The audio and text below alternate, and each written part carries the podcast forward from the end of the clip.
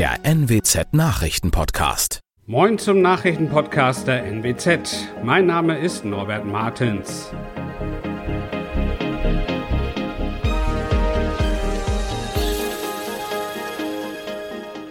Und das sind unsere regionalen Nachrichten. Niedersachsen richtet Ukraine-Krisenstab ein.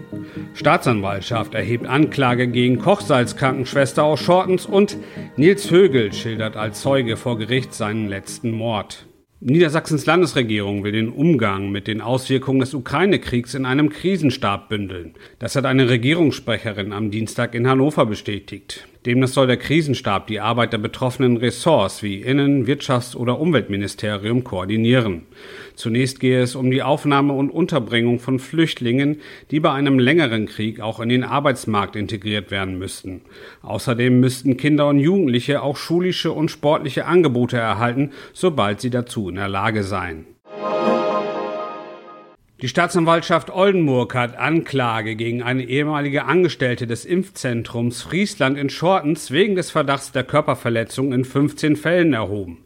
Der damaligen Krankenschwester werde vorgeworfen, im April des vergangenen Jahres insgesamt 15 Spritzen zumindest teilweise mit Kochsalzlösungen statt Corona-Impfstoff aufgezogen zu haben.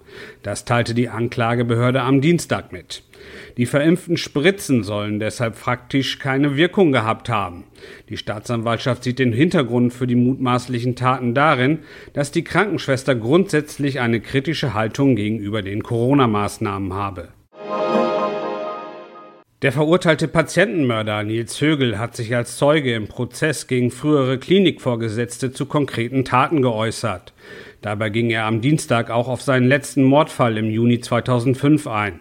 Damals vergiftete er eine Frau auf der Intensivstation des Klinikums Delmenhorst. Es war der dritte Verhandlungstag in Folge, bei dem Högel als einziger Zeuge geladen war. Weitere dürften folgen. Bei den sieben Angeklagten handelt es sich um drei Ärzte, drei leitende Pflegerinnen und Pfleger und einen Ex-Geschäftsführer der Kliniken Oldenburg und Delmenhorst. Aus Sicht der Staatsanwaltschaft schritten sie nicht ein, um Morde des Ex-Pflegers zu verhindern, obwohl sie dessen Gefährlichkeit erkannt hätten. Das waren unsere Nachrichten aus der Region. Weitere aktuelle News aus dem Nordwesten finden Sie wie immer auf NWZ Online.